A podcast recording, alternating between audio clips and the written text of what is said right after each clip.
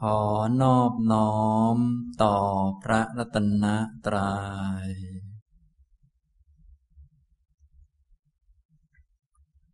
สวัสดีครับท่านผู้สนใจในธรรมะทุกท่าน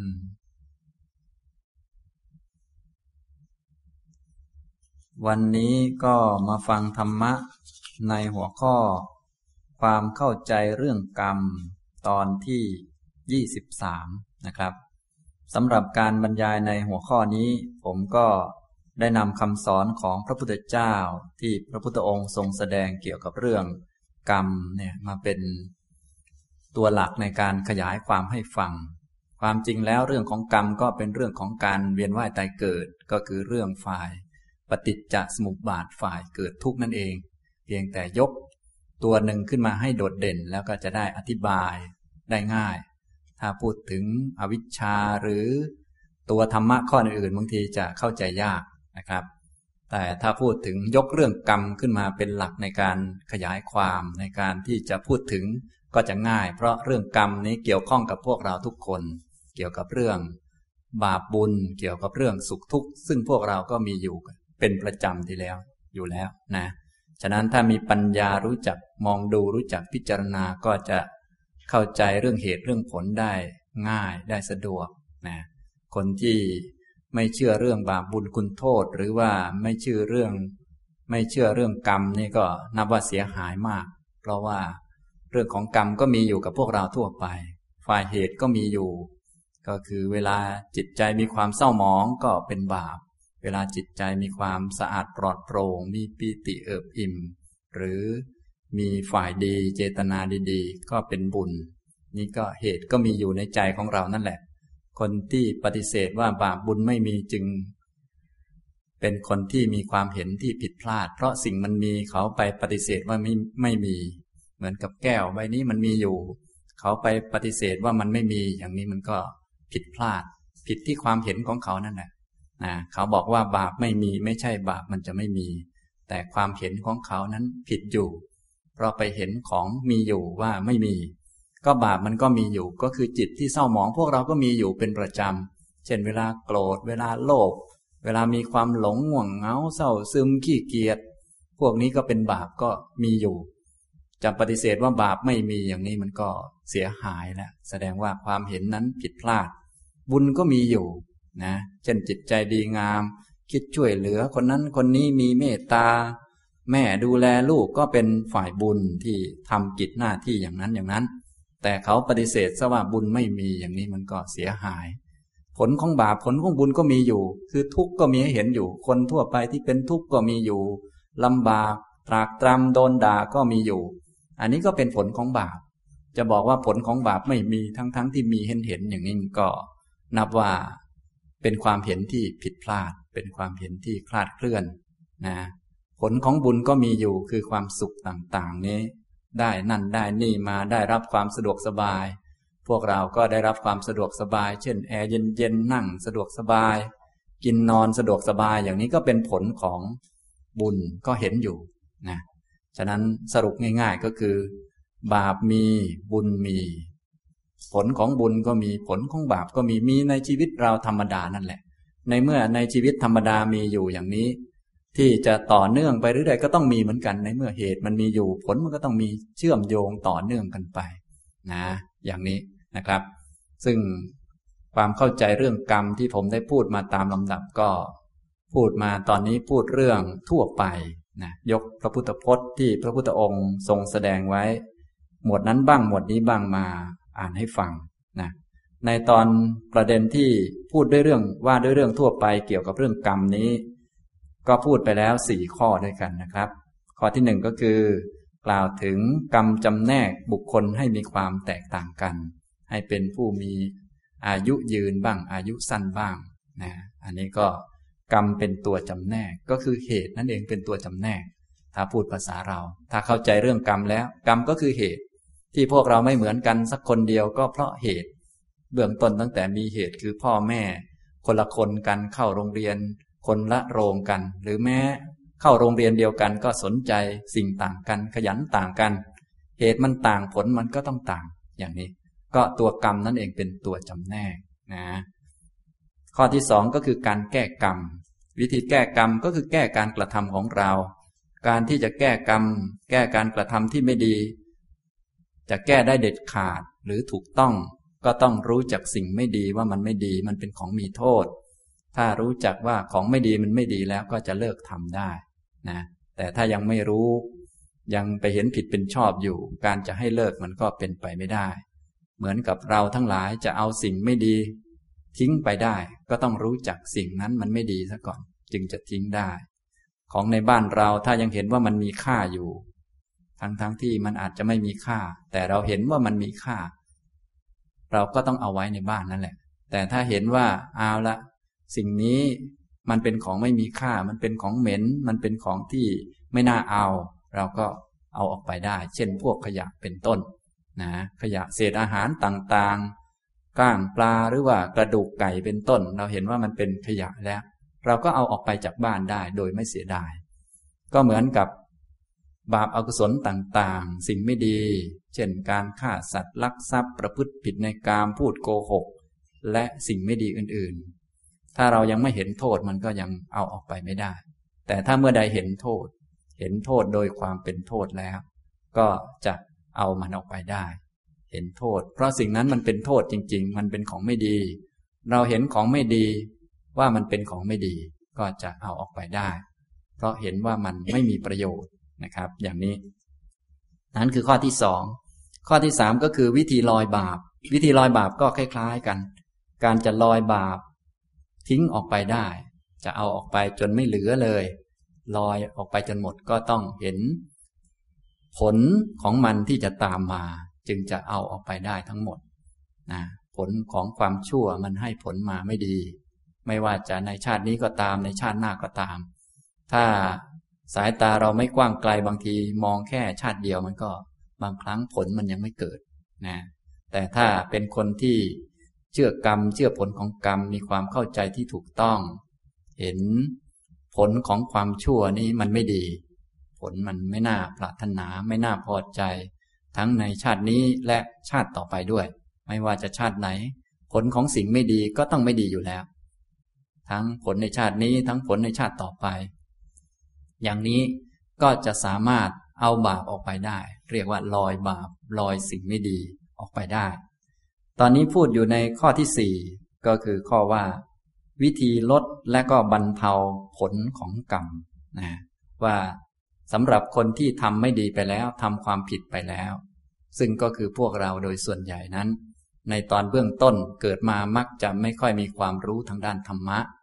ก็จะถูกกระตุ้นด้วย คนรอบข้างก็ดีนะกิเลสของตัวเองที่มากก็ดี แล้วก็ไปทำความผิดเยอะแยะมากมาย ในเมื่อทำความผิดแล้วทำอย่างไรจึงจะลดแล้วก็บรรเทาผลของกรรมได้นะอันนี้ก็ได้พูดมา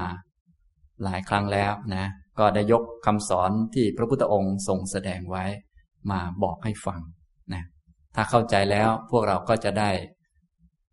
ปฏิบัติโดยวิธีการที่ถูกต้องจะได้ลดและก็บรรเทาผลของกรรมได้อย่างแท้จริง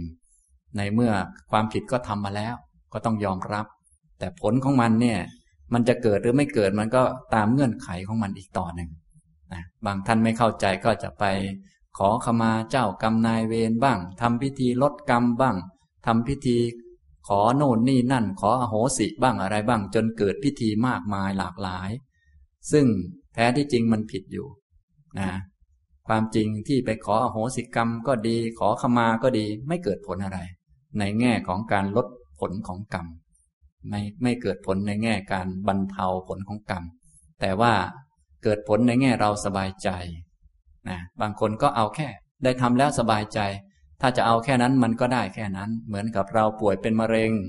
เราไปกินยาแก้หวัด แล้วบอกว่าดิฉันสบายใจแล้วที่ได้กินยาแก้หวัด ถึงแม้จะเป็นมะเร็งก็ตามแต่ อย่างนี้ก็ไม่รู้จะพูดยังไงก็ ก็ถ้าสบายใจก็ทำไป แต่มันไม่เกิดผลที่จะลด บรรเทาโรคชนิดนั้นๆ ได้จริงนะแต่ถ้าต้องการลดบรรเทาผลของกรรมจริง ๆ มันก็ต้องทำให้เหมาะสมให้ถูกต้องนะที่ถูกต้องตามที่พระพุทธองค์สอนไว้ก็คือ ต้องบำเพ็ญกายภาวนา ศีลภาวนา จิตตภาวนา แล้วก็ปัญญาภาวนา ก็คือต้องฝึกตัวเองให้มีจิตใจที่กว้างขวาง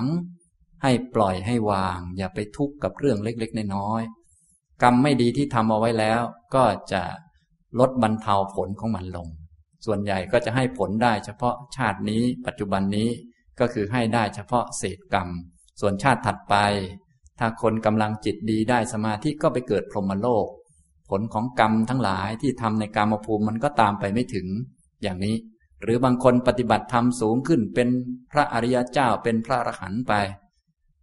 ถ้าเป็นพระอรหันต์ก็จบกันคือไม่ต้องเกิดอีก ถ้าเป็นพระอริยเจ้าชั้นต่างๆ เช่น ชั้นโสดาบันเป็นต้น ก็ปิดอบายไป ไม่ต้องไปรับผลของกรรมในอบายต่างๆ ก็ จะทำให้ลดแล้วก็บรรเทาผลของกรรมไปได้เกือบหมดทีเดียว เดี๋ยวสักหน่อยก็คงจะหมดในภายหลัง อันนี้ก็คือวิธีการที่ถูกต้อง ไม่ใช่วิธีการไปทำพิธี ขอขมาขอโหสิกรรมอย่างนู้นอย่างนี้ หรือสวดอ้อนวอนอะไรต่อมีอะไรต่างๆ นะ แท้ที่จริงที่จะทำให้ลดบรรเทาผลกรรมได้ ก็คือการฝึกตัวเอง โดยเฉพาะการฝึกทางด้านจิตนะในที่นี้ในพระสูตรที่ชื่อว่า โลนะพละสูตรในคำพีอังคุตรนิกายติกานิบาตพระพุทธองค์ทรงแสดง การเจริญหรือการฝึกหัดอยู่สี่เรื่องสี่ประเด็น อันที่หนึ่งก็คือการเจริญกายหรือกายภาวนา ฝึกทางด้านกาย พิจารณากาย ให้เห็นความเป็นจริง แล้วก็ใช้กายให้เกิดประโยชน์สำรวมระวัง ตาหู จมูกลิ้นกายใจเอากายนี้ไปใช้ในแง่ที่เป็นประโยชน์ สิ่งที่เราทำมาไม่ดีต่างๆ มันก็จะลดผลของมันลงนะเจริญศีลเป็นคนมีศีลที่ดี เจริญจิต เป็นคนที่มีจิตที่มั่นคง มีสมาธิตั้งมั่น แล้วก็เจริญปัญญา กายภาวนา ศีลภาวนา จิตตภาวนา และปัญญาภาวนา อันนี้เป็นวิธีการที่จะลดและก็บรรเทาผลของกรรม จนกระทั่งสามารถที่จะไม่ต้องมารับผลได้อีกต่อไปได้ อย่างนี้นะครับสำหรับในโลนะพละสูตร พระพุทธองค์ก็ทรงแสดงให้เข้าใจโดยอุปมา ที่ผมได้อ่านให้ฟังไปแล้วมีสองอุปมานะครับ อุปมาที่หนึ่งก็คืออุปมาก้อนเกลือ ถ้าใส่ลงไปในน้ำที่น้อยๆมันก็เค็ม อันนี้ก็สำหรับพวกเราที่ทำไม่ดีต่างๆทำความผิด ถ้าจิตของเรายังคับแคบอยู่ ใจมันก็เป็นทุกข์นะมันก็เมื่อใจเป็นทุกข์อยู่อย่างเป็นทุกข์ก็ เดี๋ยวสักหน่อยก็ได้รับผลไม่ดีมามากมาย ยิ่งถ้าใจไม่สะอาดไม่ปลอดโปร่งก็ตกอบาย เมื่อตกอบายก็ กรรมต่างๆ ที่ทำไว้ไม่ดีมากมายก็มาให้ผลเยอะแยะไปหมด มันเป็นอย่างนี้ แต่ถ้าก้อนเกลือนั้นก็เท่าเดิมนั่นแหละ แต่ใส่ลงไปในแม่น้ำคงคา แม่น้ำคงคาก็คือจิตใจของเราที่กว้างขวางขึ้น เนื่องจากสำรวมระวังทางกายสำรวมตาหูจมูกลิ้นกายและใจ ป้องกันกิเลสไม่ให้มันเข้ามา เพราะจิตใจของเราที่มันคับแคบนี้เป็นเพราะกิเลสนั่นเอง ยิ่งกิเลสมากก็ยิ่งคับแคบมาก ถ้ากิเลสมันลดลงป้องกันมันไว้ จิตก็จะมีความกว้างขวาง ยิ่งถ้าได้มีศีล จิตก็ยิ่งกว้างมากขึ้น เพราะเห็นอกเห็นใจผู้อื่น แล้วก็ไม่คิดเบียดเบียนใครๆเห็นว่าเรารักชีวิตฉันใดคนอื่นก็รักชีวิตฉันนั้นอย่างนี้เป็นต้น เป็นคนที่มีศีลดีนะจิตใจก็มีความกว้างขวาง ยิ่งได้ฝึกสมาธิฝึกปัญญา ใจก็ยิ่งกว้างไปเรื่อยๆ เหมือนกับแม่น้ำนี่อย่างนี้ เกลือก็ก้อนเท่าเดิม แต่แม่น้ำมันเยอะขึ้น น้ำมันมากขึ้นนะก็ทำบาปเราก็ทำเท่าเดิม แต่จิตใจเรามีความกว้างขวางขึ้น มันก็จะทำให้ไม่เกิดความทุกข์ต่างๆ ในใจ ใจก็จะมีความปลอดโปร่งโล่ง เมื่อมีความปลอดโปร่งโล่ง ถ้ารับผลก็จะรับเฉพาะเศษกรรมเล็ก ๆ น้อยๆเช่นโดนด่าบ้างโดนนินทาบ้างเจ็บปวดบ้างในโลกมนุษย์ เมื่อตายไปก็ไปเกิดสุคติโลกสวรรค์ก็รอดได้ หรือไปเกิดพรหมโลก ก็ไม่ต้องมารับความเจ็บปวดอะไร อย่างนี้แล้ว หรือเป็นพระอริยเจ้าก็ปิดอบายได้ไปตามลำดับจนเป็นพระอรหันต์ไป อย่างนี้ก็ได้นะอันนี้สำหรับผู้ที่ทำถูกวิธีนะครับนี่อุปมาที่หนึ่งอุปมาก้อนเกลือที่ใส่ลงไปในน้ำนะถ้าภาชนะที่ใส่นะใส่ลงไปในขันใบน้อย น้ำมันก็จะเค็มนะคำว่าขันใบน้อยก็คือใจของเราที่มันคับแคบนั่นเอง ถ้าใจยังคับแคบ บาปที่ทำเอาไว้ แม้เล็กน้อย เช่นฆ่าสัตว์ลักทรัพย์ ประพฤติผิดในกามพูดโกหก ดื่มสุราเมรัย ก็ฉุดดึงจิตของคนนี้ให้ตกอบายได้นะพวกเราจึงต้องระมัดระวัง เพราะทุกคนที่ไม่เคยทำความผิดนี้คงจะไม่มี คงทำความผิดมาด้วยกันทุกคน ฉะนั้นถ้าใจยังคับแคบอยู่ความผิดทั้งหลายเหล่านี้ ก็ฉุดดึงจิตให้ตกนรกลงไปได้ ก็ต้องรับผลของกรรมหนักหนาเยอะแยะมากมาย ตามกรรมที่ตนทำไว้ ส่วนถ้าบุคคลบางคน ใส่ก้อนเกลือลงไปในแม่น้ำคงคา ก็คือใจที่มีความกว้างขวางนะ อย่างนี้ไม่มีกิเลสน้ำมันก็ไม่เค็ม คือจิตใจก็มีความสะอาดปลอดโปร่งสบาย คนนี้ก็จะได้รับเฉพาะเศษกรรม คือได้รับผลของกรรมเล็ก ๆ น้อยๆไม่ได้รับในภพที่สองต่อไป คือหลังจากตายแล้วก็จะไปเกิดสูงขึ้นสุคติโลกสวรรค์ กรรมที่ทำชั่วไว้ พอสมควรนี้ก็ไม่ดึงเขาลงนรกนะอย่างนี้ทำนองนี้ ฉะนั้นพวกเราทำกรรมชั่วเอาไว้ไม่จำเป็นต้องรับผลของกรรมเสมอไป อยู่ที่การฝึกหัดตนเองด้วย อย่างนี้ทำนองนี้นะครับ ต่อไปอุปมาที่สอง ก็อุปมาคนถูกจองจำโดนติดคุก บางคนเป็นคนยากจน โดนข้อหาบางข้อหาก็ถูกจับติดคุกได้ เพราะว่าไม่มีเงินประกันตัว บางคนถูกข้อหาเดียวกัน แต่ว่ามีเงินประกันตัวได้นะสำหรับคนร่ำรวยแล้ว บางทีก็ไม่ต้องติดคุกก็ได้ เพราะเขามีความร่ำรวย เช่น ข้อหา ดื่มสุราแล้วขับรถเป็นต้นเขาอาจจะปรับ ทั้งจำทั้งปรับหรือปรับอย่างเดียวหรือติดคุกก็ว่ากันไปนะ ถ้าคนยากจนก็ว่าเขาจับเรียบร้อยแล้วข้อหาเดียวกันนี่แหละ เขาจับไปเป่าแอลกอฮอล์แล้วก็จับเอา เขาก็บอกคุณมีเงินประกันตัวไหมล่ะสองหมื่นนะอย่างนี้ไม่มีก็ต้องไปติดคุกไป ติดคุก รับผลไปตามส่วนไป นี้คนยากจนก็ต้องยอมติดคุกไป เพื่ออิสรภาพ ที่จะมีต่อไปในวันข้างหน้า ส่วนอีกคนหนึ่งเป็นคนรวย นะก็โดนข้อหาเดียวกัน จะบอกว่าไม่ทำผิดก็ไม่ได้ ก็ทำผิดเหมือนกันนี่แหละทำผิดเหมือนกันเลย ข้อหาเดียวกันเป๊ะทุกประการ แต่คุณมีเงินประกันตัวไหมล่ะสองหมื่นเขาบอกว่ามีเขาก็ออกไปได้เนี่ยอย่างนี้จริง ๆ ทั้งสองคนก็ทำผิดเหมือนกัน แต่คนหนึ่งติดคุกคนหนึ่งไม่ติดคุก เราจะบอกว่าคุกเอาไว้ขังเฉพาะคนยากจนอย่างนี้ก็ไม่ถูก หรือก็ถูกเหมือนกันนะจริง ๆ ก็ขังคนรวยก็ได้ แต่ว่าคนรวยเขามีเงินประกันตัวออกไป นี่ก็เป็นอย่างนั้น เหมือนกับอบายนี่ บอกว่า เอาไว้ขังคนผิด และเป็นคนผิดเฉพาะคนที่ไม่ได้ฝึกจิตอย่างนี้ก็ได้ นะ ดูเหมือนไม่ยุติธรรม แต่ก็เป็นความยุติธรรมแล้ว บางคนก็ทำผิดเหมือนกัน แต่ตอนหลังมา เขาสำนึกได้เขาฝึกตัวเองฝึกหัดจิตใจ เขาก็ไม่ต้องไปตกอบายไม่ต้องไปติดคุก ฉะนั้นการตกอบายก็เหมือนการติดคุกนั่นเอง ถ้าเป็นคุกหนักหนาสาหัสเลย ก็นรกเป็นต้น นะนรกหรือกำเนิดสัตว์เดรัจฉานนี้ ก็เป็นเหมือนติดคุกนั่นเอง ไม่มีอิสระไม่มีความสามารถที่จะทำอะไรต่อมีอะไรได้ด้วยตัวเองเลย ถ้าเป็นคุกโหดๆก็นรกชั้นต่างๆ คุ้มต่าง ๆ เนี่ย อย่างนี้ทำนองนี้นะครับ นี้เป็นอุปมาที่สองทำความผิดแบบเดียวกัน ข้อหาเดียวกัน แต่ว่าคนหนึ่งติดคุก คนหนึ่งไม่ติดคุกทำความผิดเหมือนกันสองคน คนหนึ่งตกอบาย ไปรับผลของกรรมมากมายมหาศาล ส่วนอีกคนหนึ่งไม่ตกอบายนะที่เป็นอย่างนี้เพราะคนหนึ่งยากจน คนหนึ่งร่ำรวยคำว่าจนว่ารวยในที่นี้ก็คือคุณธรรมในใจของเขาว่า น้อยหรือมากนั่นเอง บางคนเขาเป็นคนร่ำรวยด้วยคุณธรรมต่างๆ ฝึกหัดมีสติสัมปชัญญะพิจารณากาย มีศีล มีจิตใจที่ดีงาม มีสมาธิและมีปัญญา มีคุณธรรมต่างๆ มี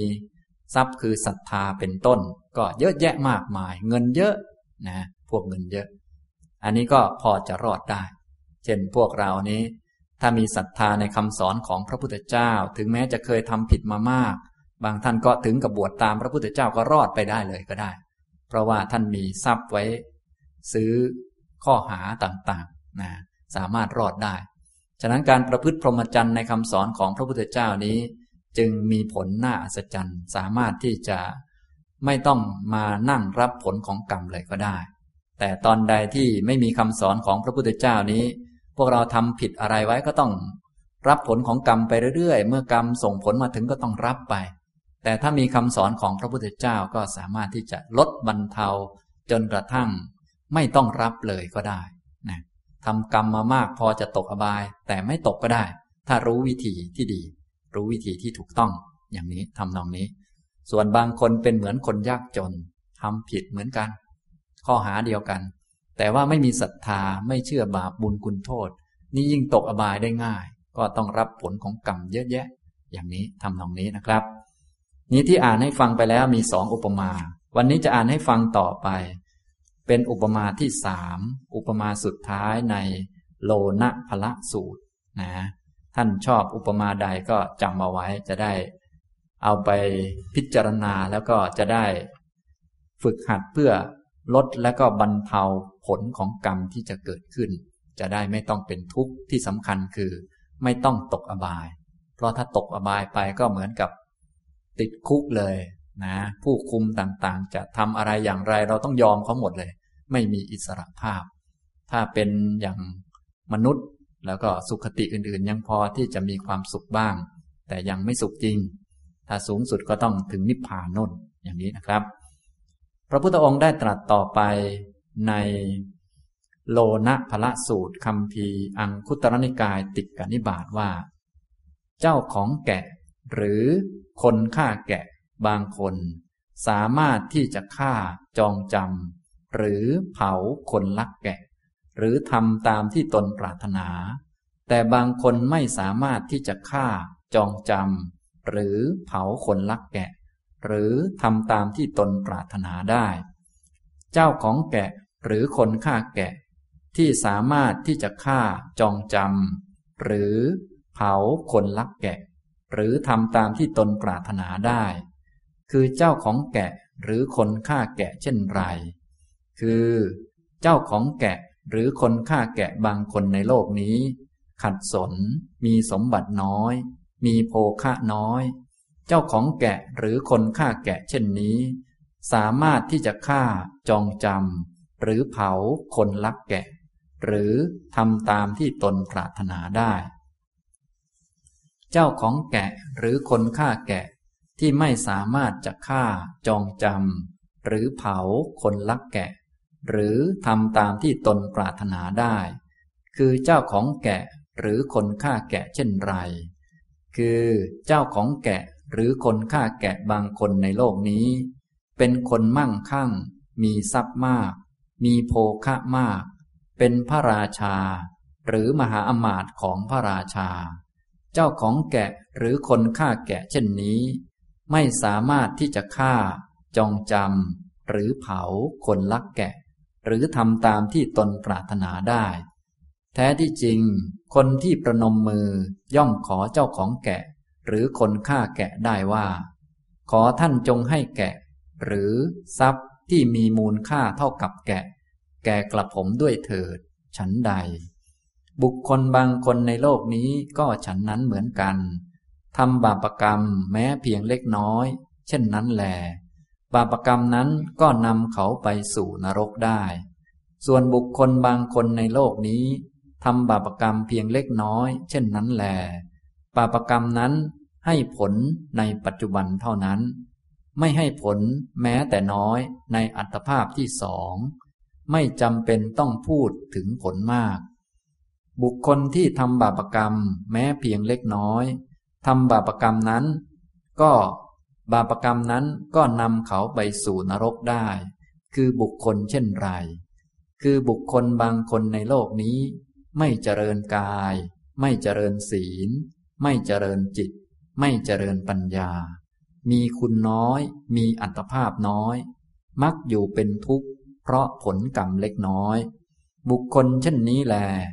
ทำบาปกรรมแม้เพียงเล็กน้อย บาปกรรมนั้นก็นำเขาไปสู่นรกได้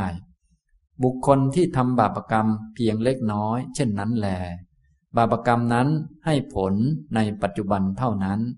ไม่ให้ผลแม้แต่น้อยในอัตภาพที่สอง ไม่จำเป็นต้องพูดถึงผลมาก คือบุคคลเช่นไร คือบุคคลบางคนในโลกนี้ เจริญกาย เจริญศีล เจริญจิต เจริญปัญญาแล้ว มีคุณไม่น้อย มีอัตภาพใหญ่ เป็นอัปมาณวิหารี บุคคลเช่นนี้ทำบาปกรรมเพียงเล็กน้อย เช่นนั้นแล บาปกรรมนั้นให้ผลในปัจจุบันเท่านั้น ไม่ให้ผลแม้แต่น้อยในอัตภาพที่สอง ไม่จำเป็นต้องพูดถึงผลมาก นะ ที่ผมอ่านให้ฟังเมื่อกี้นี้ก็เป็นอุปมาที่สามนะครับ บางท่านฟังแล้วอาจจะงงสักเล็กน้อย หรือบางท่าน พิจารณาตามก็อาจจะเข้าใจ เพราะว่าคำอาจจะยากสักนิดหนึ่งและเป็นอุปมาในแบบโบราณโบราณสักหน่อยหนึ่งก็คือมีเจ้าของแกะสองบุคคลด้วยกันนะท่านก็เปรียบเทียบให้ฟังว่า บุคคลที่เป็นเจ้าของแกะเนี่ย ถ้ามีคนมาขโมยแกะนะบุคคลแบบไหนที่จะฆ่าหรือทำร้ายคนขโมยแกะได้นะก็มีคนที่หนึ่ง เป็นเจ้าของแกะที่ยากจนขัดสนนะแกะตัวนี้มีความสำคัญกับเขามากเลยทีเดียว กับอีกคนหนึ่งเป็นคนร่ำรวยมากเลย ใจดีด้วยอะไรด้วย นะเขาก็มีแกะเหมือนกันสองคนนี้ เราไปขโมยสองคนเนี่ย คนไหนอันตรายกว่ากันครับเนี่ย นะ เราลองพิจารณาดู คนหนึ่งเป็นคนยากจน แกะนี้เป็นทรัพย์สมบัติที่มีค่าของเขาเลย ถ้าเราไปขโมยหรือโจรไปขโมยเนี่ยโอ้โห นะไปขโมยของสำคัญของเขา เขาก็ทำร้ายหรือว่าฆ่าได้ ตีได้ทุบได้ แถมไม่มีทางให้แกะตัวนั้นไปแน่นอนเลย อย่างนี้ทำนองนี้นะ นี่ก็คนหนึ่ง ส่วนอีกคนหนึ่ง เจ้าของแกะคนนี้เป็นคนร่ำรวย มีทรัพย์สมบัติมากมาย ถ้ามีคนไปขโมยแกะ เขาก็อาจจะจับได้อาจจะลงโทษบ้างนิดหน่อย แต่ถ้าพูดเป็นหรือขอเขาเป็นเขาเป็นคนใจดีด้วย ท่านครับผมยากจนขอให้ผมไป ใช้สักตัวเธอหรืออะไรขอให้เงินผมไปซื้อหน่อยเถอะอย่างนี้ ถ้าพูดดีๆเขาอาจจะให้ก็ได้เนี่ยอย่างนี้สามารถรอดได้ นี่เป็นอย่างนี้ อุปมาที่อ่านให้ฟังเมื่อกี้นี้ก็เป็นอย่างนี้นะทีนี้เมื่อมีอุปมาแล้ว ก็เกี่ยวกับเรื่อง บาปที่ทำเอาไว้เหมือนกันนั่นแหละ บาปที่ทำเอาไว้ในกรณีอุปมานี้ ก็เหมือนกันคือขโมยแกะนะแต่คนหนึ่งขโมยแกะแล้ว โดนลงโทษหรือโดนทุบตีมากเลย ส่วนอีกคนหนึ่งสามารถรอดได้ จนกระทั่งว่าสามารถได้เงินไปซื้อแกะได้ด้วย หรือได้แกะมาฟรีด้วยถ้าพูดเป็นทำเป็นนะอย่างนี้ทำนองนี้ จะว่าไม่ทำผิดก็ไม่ได้ ก็ทำผิดเหมือนกันทั้งสองคนนั่นแหละ แต่คนหนึ่งทำผิดกับบุคคลที่เขายากจนข้นแค้น เข็นใจเป็นคนใจแคบ ยึดถือว่าสิ่งนั้นเป็นของสำคัญจำเป็นสำหรับเขา ส่วนอีกคนหนึ่งเขามีของเยอะแล้ว นะ สิ่งนั้นอาจจะไม่จำเป็นสำหรับเขาเลย แต่ว่าคุณทำผิด ถ้ายอมรับผิดสักหน่อยหนึ่งแล้วก็ขอเขาดีๆเขาให้ไปเลย อย่างนี้ทำนองนี้ นะ ก็เหมือนกับเราที่ทำความผิดมาแล้ว ถ้าเป็นคนใจแคบ เป็นคนยากจน ยึดถือว่าสิ่งที่ทำผิดนั้นเป็นเรื่องสำคัญ เราเป็นคนทำผิด ยึดถือ อยู่อย่างเป็นทุกข์เป็นแค้นเดือดร้อนอยู่อย่างนั้น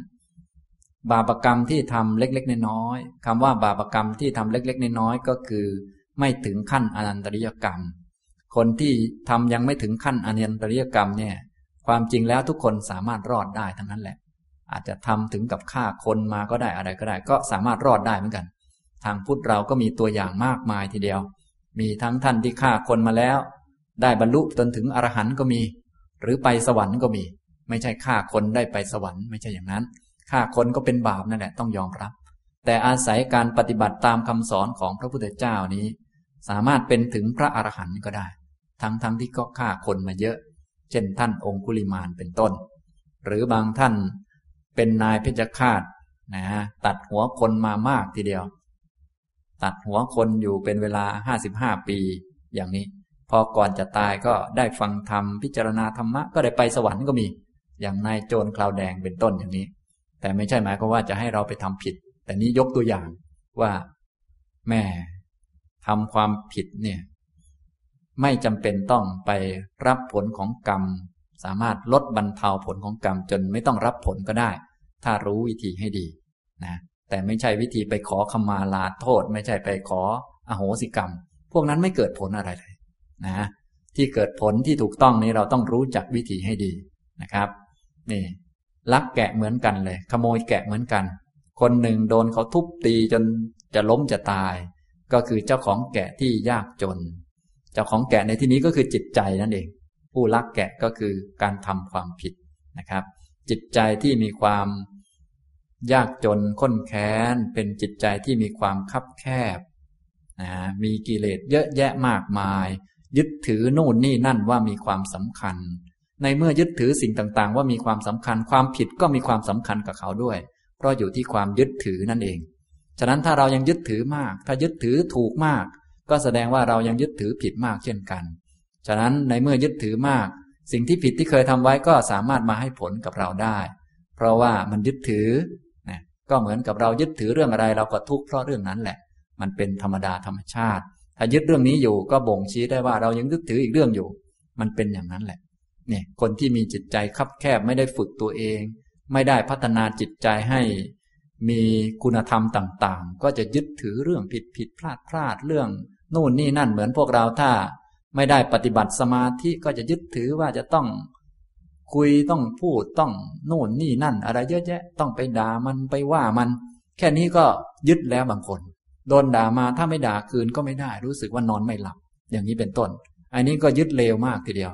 ทำไมขนาดนั้น เป็นเพราะตัวเองไม่เคยมีความดีเลย ไม่เคยมีศีล ไม่เคยมีความอดทน เข้มแข็ง ไม่เคยมีความให้อภัยเนี่ยอย่างนี้เรียกว่ามันยึดมันถือ จิตใจมีความคับแคบ คนที่ขโมยแกะของคนแบบนี้ก็คือทำผิดในจิตแบบเนี้ยนำไปนรกได้นี่อย่างนี้ ฉะนั้นพวกเราทำผิดแล้วก็เหมือนได้ขโมยแกะเรียบร้อยแล้ว ก็ต้องดูว่าเจ้าของแกะก็คือจิตของตนเนี่ยตอนนี้เป็นอย่างไร ถ้าเป็นคนยากจนคนแค้น เป็นคนใจคับแคบเนี่ยก็มีโอกาสที่จะฉุดดึงไปนรกได้ ความผิดเล็ก ๆ นั่นแหละนะอย่างนี้พระพุทธองค์ก็ได้ตรัสแสดงเอาไว้ ก็คือบุคคลบางคนในโลกนี้ ไม่เจริญกาย ไม่เจริญศีล ไม่เจริญจิต ไม่เจริญปัญญา มีคุณน้อย มีอัตภาพน้อย มักอยู่เป็นทุกข์เพราะผลกรรมเล็กน้อย บุคคลเช่นนี้แหลทำบาปกรรมแม้เพียงเล็กน้อย บาปกรรมนั้นก็นำเขาไปสู่นรกได้นะครับเนี่ยทุกท่านรวมทั้งผมด้วยก็คงเคยทำผิดมาด้วยกันทุกคน ก็ต้องพยายาม อย่าให้ความผิดเหล่านี้ ดึงเราให้ตกนรก วิธีดูง่าย ๆ ก็คือดูปัจจุบันของเราเนี่ย ว่าเป็นไงบ้าง ได้ฝึกหัดทางกายดีไหม พิจารณากายดีไหม เพราะกายนี้มันเป็นตัวบ่งบอกผลของกรรมที่ให้มาแล้วนะกรรมทั้งหลายเนี่ยเราทำกับโลก โลกก็จะทำกับเรานะตัวเราที่เป็นตัวแทนโลกจะทำกับใคร ก็ทำกับกายของเราเนี่ยเราก็ต้องตรวจสอบดูอย่าไปยึดถือมันพิจารณา ถึงเวลาทิ้งก็ทิ้งไป ใช้กายให้เป็นประโยชน์เป็นเครื่องใช้สำรวมตาหูจมูกลิ้นกายและใจให้ดี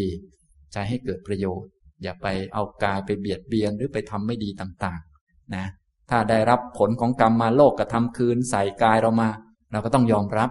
นี่มันเป็นอย่างนั้น นะ นี่ต่อมาก็เจริญศีล เจริญจิตคือทำสมาธิทำคุณธรรมต่างๆ ให้มากๆ และเจริญปัญญา พิจารณาสิ่งต่างๆ ให้เข้าใจ ในแง่อนิจจังทุกขังอนัตตา แต่ถ้าบางคนไม่เป็นอย่างนี้ ไม่ได้ ทำกายภาวนาไม่ได้เจริญศีลภาวนา ไม่ได้เจริญจิตตภาวนา ไม่ได้เจริญปัญญาภาวนา คนนี้ก็จะอยู่โดยมาก จะเป็นทุกข์กับเรื่องเล็กๆ น้อยๆนะตัวบ่งบอกที่ว่าตัวกรรมต่างๆ จะฉุดดึงไปอบายได้ก็คือ อยู่เป็นทุกข์กับผลของกรรมเล็กๆ น้อยๆเช่น โดนด่านี่เป็นผลของกรรมเล็กน้อย คือเป็นเศษกรรม จากการที่เราไปพูดคำไม่ดีกับโลกเขามา โลกก็เลยด่าคืน โดยผ่านหูเรามาเนี่ยอย่างนี้เราก็เป็นทุกข์จากคำด่าของเขานี่ ถ้าเป็นอย่างนี้อยู่ บาปที่เราทำเอาไว้มันจะฉุดดึงเราไปในโลกได้ เรียกว่าคนเป็นทุกข์เพราะผลกรรมเล็กๆน้อยๆบางคนโดนขโมยเงินไป ก็เป็นทุกข์แล้วเงินเสียหายไปก็เป็นทุกข์ทั้งๆทที่โดนขโมยเงินไปก็ดี ทรัพย์สินเสียหายก็ดีนั้นเป็นแค่เศษกรรมของอธินนาทาน ที่เราเคยไปทำมาแล้ว พอผลกรรมให้ผลก็เป็นทุกข์กับเรื่องเล็ก ๆ อย่างนี้แบบนี้แหละนะตัวกรรมที่เราทำเอาไว้มันจะดูดกันเข้ามาแล้วก็ดึงไปนรกได้ พวกเราจึงต้องระมัดระวังนะครับ อย่างนี้ ส่วนอีกฝ่ายหนึ่งทำความผิดเหมือนกัน คือไปขโมยแกะนี่ทำผิดแล้ว แต่เจ้าของแกะนั่นนะเจ้าของแกะเขาเป็นคน มีทรัพย์มาก มีโภคะ มีสิ่งของเยอะแยะมากมาย ก็คือตัวจิตนั่นแหละ มันมีคุณธรรมมากมาย มีเยอะแยะนะ ก็ไม่ต้องถูกลงโทษก็ได้ นี่มันเป็นอย่างนี้นะครับ พระพุทธองค์ก็ได้ทรงแสดง บอกว่า คือบุคคลบางคนในโลกนี้เจริญกาย เจริญศีล เจริญจิต เจริญปัญญาแล้ว มีคุณไม่น้อย มีอัตภาพใหญ่ เป็นอัปมาณวิหารี บุคคลเช่นนี้ทำบาปกรรมเพียงเล็กน้อย เช่นนั้นแหลบาปกรรมนั้นให้ผลในปัจจุบันเท่านั้น ไม่ให้ผลแม้แต่น้อย ในอัตภาพที่สอง ไม่จำเป็นต้องพูดถึงผลมากนะเจริญกาย พิจารณากายสี่ได้มาจากกรรมเก่านี้เป็นอย่างดี เอามาใช้แต่สิ่งที่มันเป็นประโยชน์ มันเป็นของใช้ สำรวมระวังตาหู จมูกลิ้น กายและใจ เป็นคนมีศีล ฝึกหัดให้ตนมีศีลสำรวมระมัดระวัง รักษาเจตนาของตนเองอย่าไปทำร้ายเบียดเบียนใคร เป็นคนฝึกจิต ฝึกให้มีคุณธรรมมี เมตตา หวังดีปรารถนาดีคิด จะทำประโยชน์แก่คนอื่นเป็นต้น แล้วก็มีด้านสมาธิต่างๆนะและเจริญปัญญา คนแบบนี้จิตใจก็จะมีความกว้างขวาง ไม่เป็นทุกข์กับเรื่องเล็กๆ น้อยๆ เวลาที่ได้รับผลของกรรมเล็กน้อยมา ก็อยู่อย่างไม่เป็นทุกข์นะโดนด่ามาก็สบายไม่เป็นทุกข์ทรัพย์สินเสียหายก็ โอ้เป็นเรื่องเล็กน้อย ไม่เป็นทุกข์นะโดนทำร้ายมาก็โอ้เป็นเรื่องเล็กน้อยไม่เป็นทุกข์อย่างนี้ถ้าอยู่แบบนี้เป็นคนฝึกตัวเองแบบนี้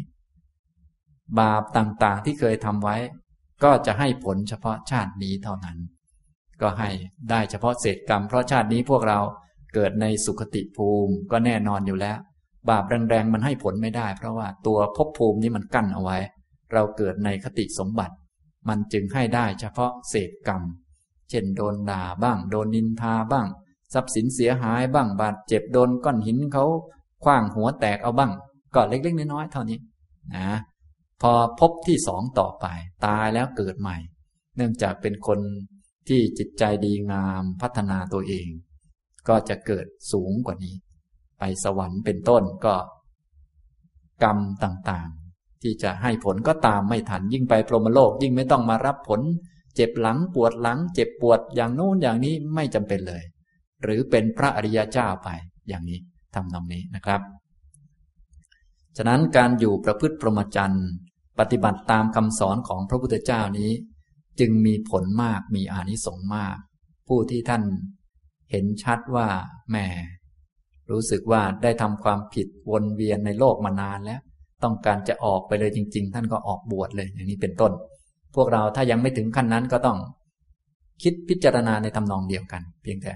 ออกไปช้าหน่อยนะก็ค่อย ๆทำไป อย่างนี้ เป็นวิธีลดบรรเทาผลกรรมที่ถูกต้องนะครับ ก็คือการฝึกตัวเองนั่นเอง เริ่มต้นตั้งแต่พิจารณากายของตนเองที่ได้มา และอย่าไปถือมั่นหมายครอบครองว่าเป็นของตนต้องระมัดระวังกันนำไปใช้ เป็นคนมีศีล มีการฝึกจิตและเจริญปัญญา ก็คือปฏิบัติธรรมนั่นเองนะอย่างนี้ บางท่านยังเข้าใจว่าถ้า ไปขออโหสิกรรมก็ดี ไปขอขมาก็ดี หรืออุทิศส่วนกุศลให้เจ้ากรรมนายเวรเขาเวรกรรมต่างๆ จะได้ลดลง อันนั้นเป็นความเข้าใจผิดเท่านั้นเองไม่เกิดผลนะครับ ถ้าทำแล้วสบายใจมันก็ได้แค่ความสบายใจ แต่ว่าไม่เกิดผลอะไรในทางปฏิบัติ ถ้าเราเข้าใจแล้วก็จะได้ละความเห็นผิดได้นะ เพราะความเห็นผิดนี้มันเป็นบาปเป็นสิ่งไม่ดี การจะละบาปได้มันก็ต้องมี บุญหรือมีกุศลเข้ามา เอามันออกไป เหมือนเราจะละความขี้เกียจอย่างนี้ก็ต้องมีความขยัน เข้ามาแก้ไขความขี้เกียจจะละความเข้าใจผิด ก็ต้องมีความเข้าใจถูกเข้ามา ไล่มันออกไปนะผมก็เลย กล่าวถึงเรื่องกรรมให้ท่านฟัง เพราะว่าเรื่องกรรมนี้เป็นเรื่องชีวิตธรรมดา ถ้าเราเข้าใจผิดอยู่ และอยากจะเอาความเข้าใจผิดออกไป มันก็ต้องใส่ความเข้าใจถูกเข้าไป มันจึงจะเอาออกไปได้ นะเหมือนกับเราจะละความโกรธ ความไม่พอใจคนนู้นคนนี้ผูกอาฆาตพยาบาท มันก็ต้องมีเมตตาเข้ามาแทนที่มันจึงจะเอาออกไปได้ จะละความขี้เกียจก็ต้องมีขยันมาแทนจึงจะละได้ ไม่อย่างนั้นก็จะละไม่ได้สักที หลายท่านก็เลยยังขี้เกียจค้างอยู่ทุกวันนี้ ก็เป็นเพราะไม่มีความขยันเข้ามาใส่นั่นเอง นี่อย่างนี้ บางท่านก็ยังไม่ค่อยมีระเบียบวินัย อะไรจนถึงทุกวันนี้ เพราะไม่มีวินัยคือศีลต่างๆ เข้ามาใส่จนกระทั่งเรื่องที่สำคัญที่สุดในเบื้องต้นที่พระพุทธเจ้าของเราเน้นเอาไว้มากก็คือ สัมมาทิฏฐิซึ่งเป็นหัวหน้าของทุกเรื่อง ถ้าเราไม่มีความเข้าใจถูกมาใส่ มิจฉาทิฏฐิคือความเห็นผิดมันก็ไม่ออกไปนะผมก็เลยเน้นเรื่องนี้เป็นหลักนะครับ ส่วนเรื่องข้อธรรมะอื่นๆ เมื่อท่านเข้าใจแล้ว ก็จะสามารถศึกษาแล้วก็ปฏิบัติต่อไปได้ นะครับ เอาละบรรยายวันนี้ก็พูดเกี่ยวกับ วิธีลดแล้วก็บรรเทาผลกรรมก็คงพอสมควรแก่เวลาเท่านี้นะครับ อนุโมทนาทุกท่านครับ